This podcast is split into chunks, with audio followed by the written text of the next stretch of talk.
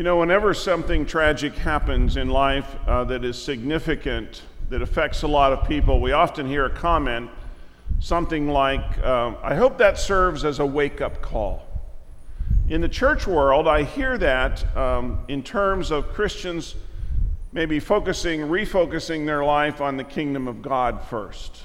Tragedy is certainly one of those times that challenge each of us to figure out what really matters in life.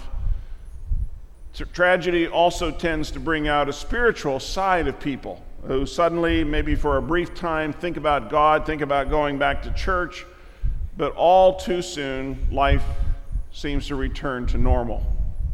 The Apostle John said it this way, and I want you to read this verse with me. It's uh, from 1 John chapter, three, chapter 2. Le- read it with me.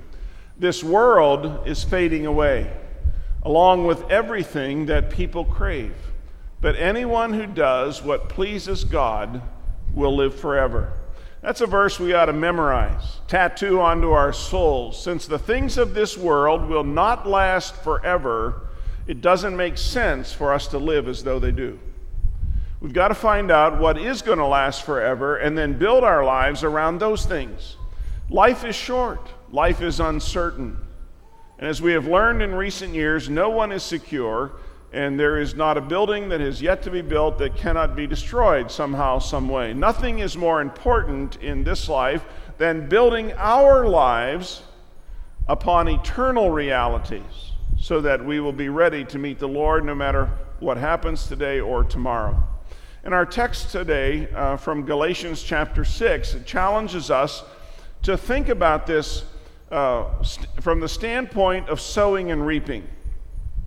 It reminds us that choices have consequences and that God cannot be fooled. Even though we may fool ourselves sometimes and we may think that we're fooling God, God cannot be deceived. In verse 7, it says, Don't be misled. You cannot mock the justice of God. You will always harvest what you plant. Now, in Galatians chapter 6, verses 6 through 10, there are seven principles that explain the law of the harvest, and these seven principles point the way to true spiritual prosperity and the life that God blesses. But before we begin, I want, begin, I want to ask you two important questions. And the first one is What have you been sowing in your life? What are you giving your life and your time and your energy to? What are you investing your life in? What have you been sowing? And the second question is Are you happy with what you've been reaping? Are you happy with what you've been reaping? Hold those questions in your mind because we're going to come back to them in a bit. But first, let's look together at the seven principles that make up the law of the harvest. The first principle is this Wherever you receive spiritual benefit, it is there that you owe a spiritual debt. Look at verse 6. Those who are taught the Word of God should provide for their teacher, sharing all good things with them. Now, it's a very general statement with, of responsibility, but has a wide application. You see, all of us receive instruction in the Word of God, receive spiritual nourishment from a variety of sources. It may be from the pastor, it may be from a Sunday school teacher, maybe from a vacation Bible school teacher, a small group leader, a personal mentor. We may receive help from a Christian radio station that we enjoy listening to or a television station. Many of us are instructed in the Word of God by some of the books we read or the music we listen to. The list is endless. Could be Christian camps, colleges, Bible schools. The point is not where we receive the instruction, but how we respond to it. And if we want to reap a harvest of blessing in our life, we must share all good things with those who instruct us in the things of the Lord. We owe people who have taught us and blessed us a debt of gratitude and love. And we owe them a debt of encouragement and prayer. And some people like to show their support in a variety of ways, and that's all, that's all good. There are lots of good, tangible ways in which we can acknowledge the good that we receive. Uh, but if we've been helped or blessed by some person, some ministry, uh, Paul's telling us don't be just don't just be a taker, be a giver. You will be greatly blessed by God, and the ministry to which you give yourself will be enriched. Principle number two: you only reap what you sow. verses 7 and 8. Don't be misled. You cannot mock the justice of God. You will always harvest what you plant. Those who live only to satisfy their sinful nature will harvest decay and death from that sinful nature, but those who live to please the Spirit will harvest everlasting life from the Spirit. Now, here the Apostle Paul is still thinking about the pathway of God's blessing in the lives of Christ followers. And he uses an illustration of sowing and reaping to drive the point home. The explanation goes like this He says, You're always going to reap what you sow. Generous giving, which is a kind of sowing, reaps generous blessing, kind of reaping. And the principle itself is easy to understand. If you plant an apple seed, you're going to get an apple tree. If you plant a pumpkin seed in the spring, in October, you're apt to harvest one of those big round orange pumpkins. You can't plant carrots and expect to harvest corn, now can you? We reap what we sow. That's true in the spiritual realm as well. Picture uh, if, if, you would, a, a, vast country estate, and there's two great fields. One is labeled the flesh, this is what Paul uh, uses as terminology, or our human nature, and the other is labeled the spirit.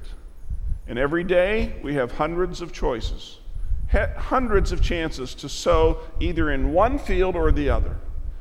Now, in fact, I think just about everything we do is either sowing to our human nature or sowing to the Spirit of God. There's no third alternative. Every word we speak, every step we take, every conversation we have, even the tiniest decision leads us in one direction or the other.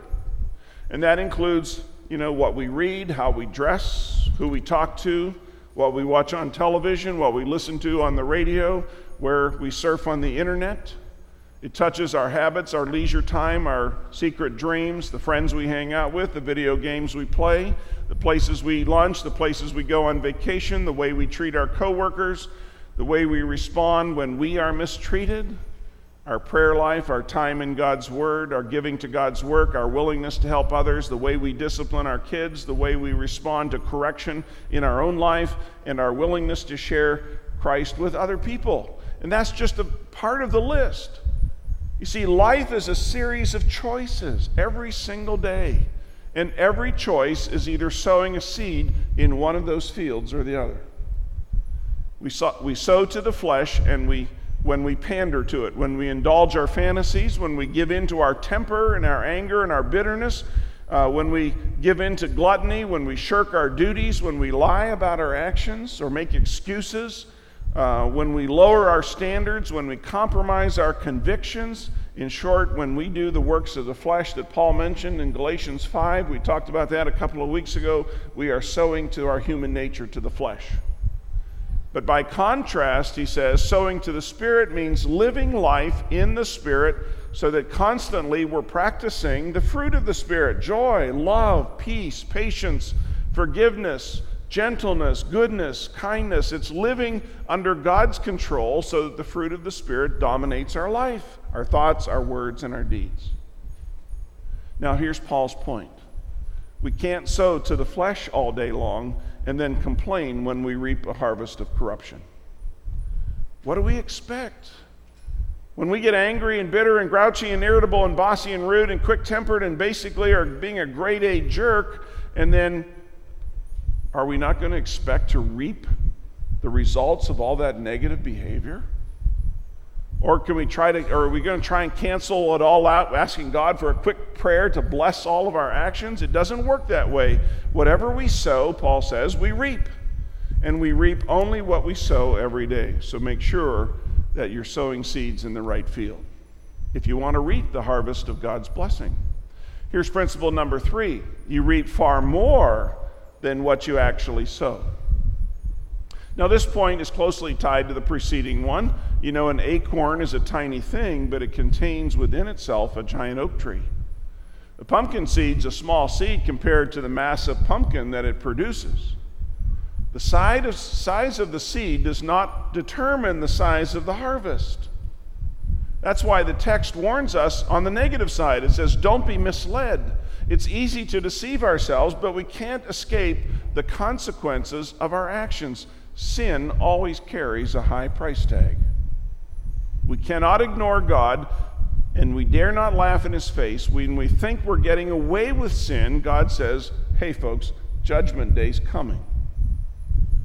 And you sow to the wind, and you're going to reap a whirlwind. Some of us think that if no one really knows what we've done, we've escaped. If it's in the past, it's forgotten forever. Or we try to make it up by doing some good things, by being religious for a while. But we cannot avoid punishment. It's, God will not be mocked. Sin always leaves its mark in us and on us. We can shoot an arrow into the sky and repent while it's up in the air. That doesn't stop the arrow from coming to the ground. Repentance pardons our sin, but it doesn't cancel the consequences. There's, a good, there's some good news here, though. You know, the devil pays off in compound interest, but so does God. And God re- God's rewards far outweigh the pleasures of sin. If we keep sowing to the Spirit, Scripture says we will reap the harvest of godly character, of answered prayer, of um, harmony with God, of uh, the blessings that come to the people who do the, and live for God. The, one of the choruses of an old hymn in our tradition says, Trust and obey for there's no other way to be happy in Jesus than to trust and obey. You see, none of us will ever regret serving God. There are rich rewards in this life for serving God, but there are even more unimaginable rewards in the life to come. Here's principle number four reaping a godly harvest requires patience and persistence. Verse 9 says, Let's not get tired of doing what is good. At just the right time, we will reap a harvest of blessing if we don't give up. Anyone who's ever farmed for a living knows exactly what this verse means. You know, it's one thing for some of us to plant a few tomato plants in our backyard, it's something very different to plant 5,000 acres of wheat. Full time farming is a year round task.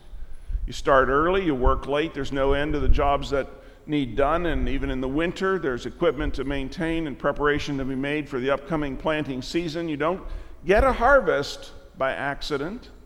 You can't treat it as a weekend hobby. If you want the harvest, you've got to work, even when you feel like giving up. This week I ran across a, a well known quotation from Calvin Coolidge and the, on the importance of persistence over the long haul. And he says this Nothing in the world can take the place of persistence. Talent will not. Nothing is more common than unsuccessful men and women with great talent. Genius will not. Unrewarded genius is almost a proverb. Education will not. The world is full of educated derelicts. Persistence and determination alone are omnipotent. And it's true in the spiritual realm as well. Because we live in a fallen world and we deal constantly with fallen people, it's easy to get weary about all of that and say, hey, so what's the use? Sometimes we just need a little reality check, though, don't we? That life is hard, but we have to deal with it, don't we? People are jerks sometimes, but we have to love them anyway. Things don't always go as planned. We keep moving forward. People forget to say thank you. We help them out anyway. People are hard hearted, but we share Christ anyway. Not all of our prayers get answered, but we keep praying. God doesn't do what we think He should do, but we trust Him anyway. We may be scared sometimes and filled with fear, but we keep believing. Our friends may criticize us, but we're going to do the right thing anyhow, anyway. Do, we feel, do you sometimes feel like quitting? It's always too soon to quit. So we keep sowing, even if it's through tears and a weary heart. And in the end, the harvest finally comes in. Now, at this point, I feel like I should insert a football illustration. You know, it is that time of year. I've already seen a, uh, football game or two, and on television, the you know the preseason is on. But anybody a Chicago Bears fan in the audience? Wow, tough crowd. okay, Wow, okay. Chicago Bears fans will know this. Maybe some of the rest of you will remember this as well. One of the greatest running backs in NFL history, Walter Payton. Although he was just 5 foot 10, 202 pounds, he set the all-time rushing record in the NFL, 16,726 yards during his 12-year career. Payton carried the football over 9 miles during that time. Now, if you divide that number by the number of times he ran the ball, you discover an amazing statistic. He was knocked down to the ground an average of every 4.4 yards of those nine miles by somebody bigger than he was. He set the record because every time he was knocked down, he got up and he ran the ball again. He kept getting up and he kept getting up and he kept getting, getting up. And one of the most overlooked secrets of greatness is that we keep getting up and we keep moving forward. When you're knocked down by discouragement, you don't stay down. You get up and you get back in the game for the glory of God. Great victories await people with great endurance. And that's really what God asks of us. Don't give up. Don't stop. Don't grow weary. Keep it going. There will be a wonderful harvest to come. And that harvest will partly come in life here on earth and partly when we get to heaven. Principle number five we must seize the opportunity before it disappears. Look at verse 10. Our passage comes to a very practical end with this word of application. Therefore, whenever we have the opportunity, we should do good to everyone, especially to those in the family of faith. Now, the word opportunity here is a Greek word, uh, kairos, which is sometimes translated time However, it is not a word that means the passing of hours one by one. It refers to those moments in life when there's a door of opportunity that opens to us, and we have a choice to make. Will we go through that door, or will we hesitate until it closes? We all have op- opportunities to do good if we'll take them. Every day there are moments we can say a word of encouragement to someone. There are times when we can get involved in solving somebody else's problem or helping them to solve a problem. But you know what? All of the, our involvement takes time.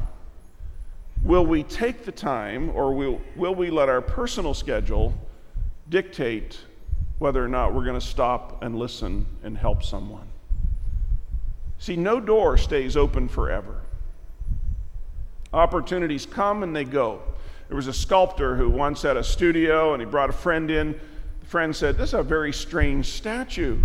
This is a figure of a man with hair completely covering his face, and he had wings on each foot. What's the name of the statue? The friend asked. The sculptor replied, His name is Opportunity. Why is his face hidden? Because people seldom know when he comes to them. Why are there wings on his feet? Because he's soon gone. And when he departs, he cannot be overtaken. See, there, we have many opportunities every day to serve God. It may involve teaching a Sunday school class, it may be reading at our ministry at Geyer Park, it may be praying for uh, the sick and uh, being a friendship minister, uh, visiting a shut in, maybe leading a small group, maybe sharing Christ on a mission trip. Maybe it's providing meals to the hungry, counseling people who are grieving, saving, helping a friend in their, in their marriage or giving money to somebody in need. You see, the list is endless because the needs of people are endless.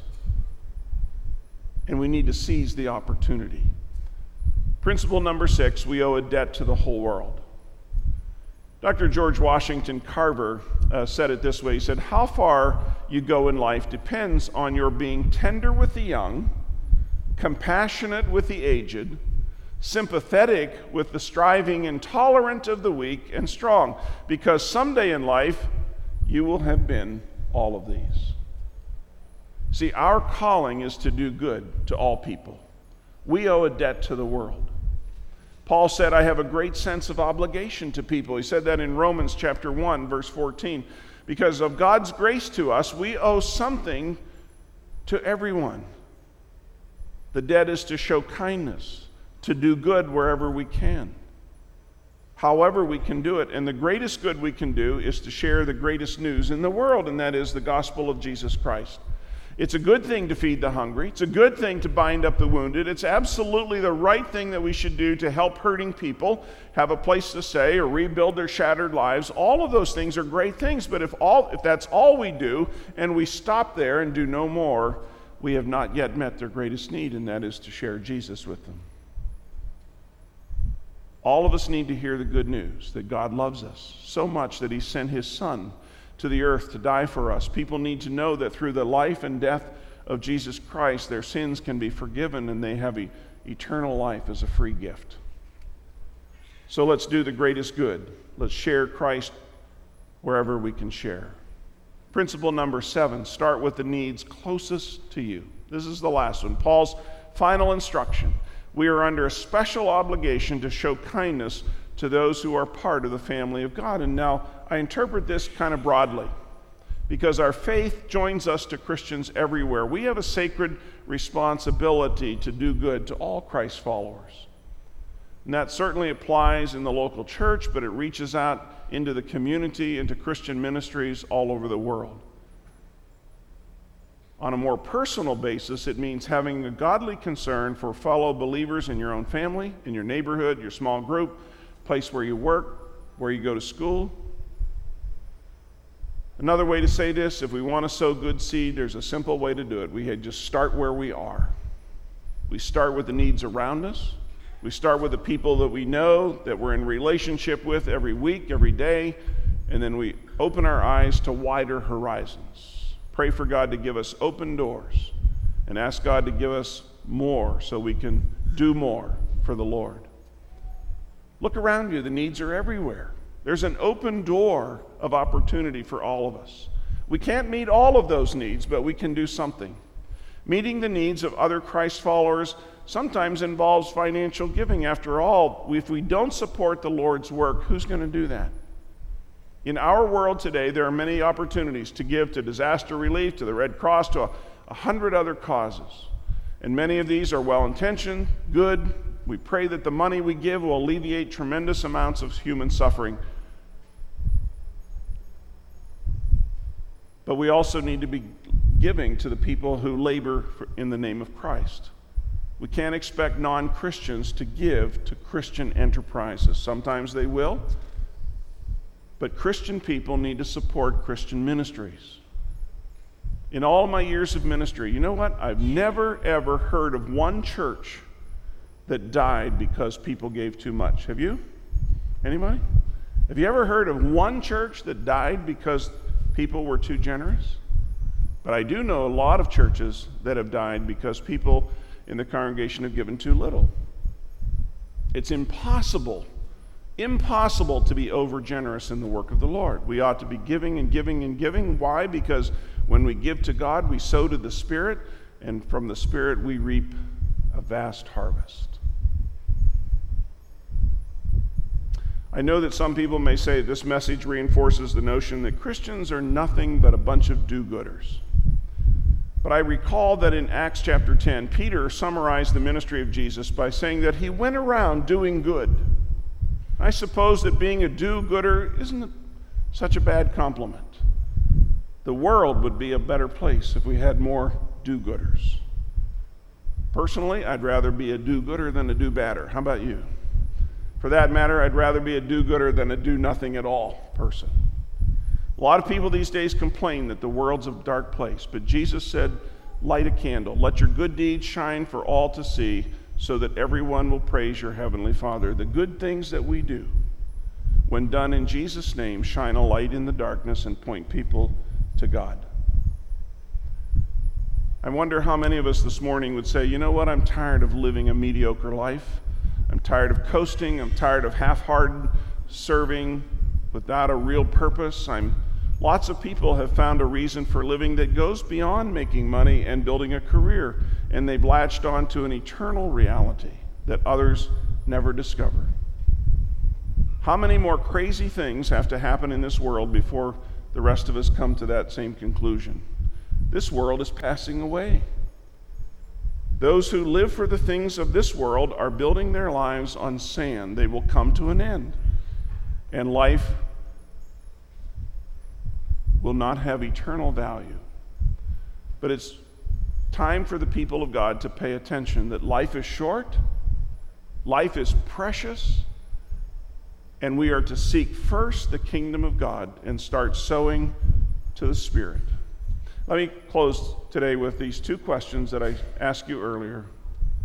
What are you investing your life in? What are you sowing?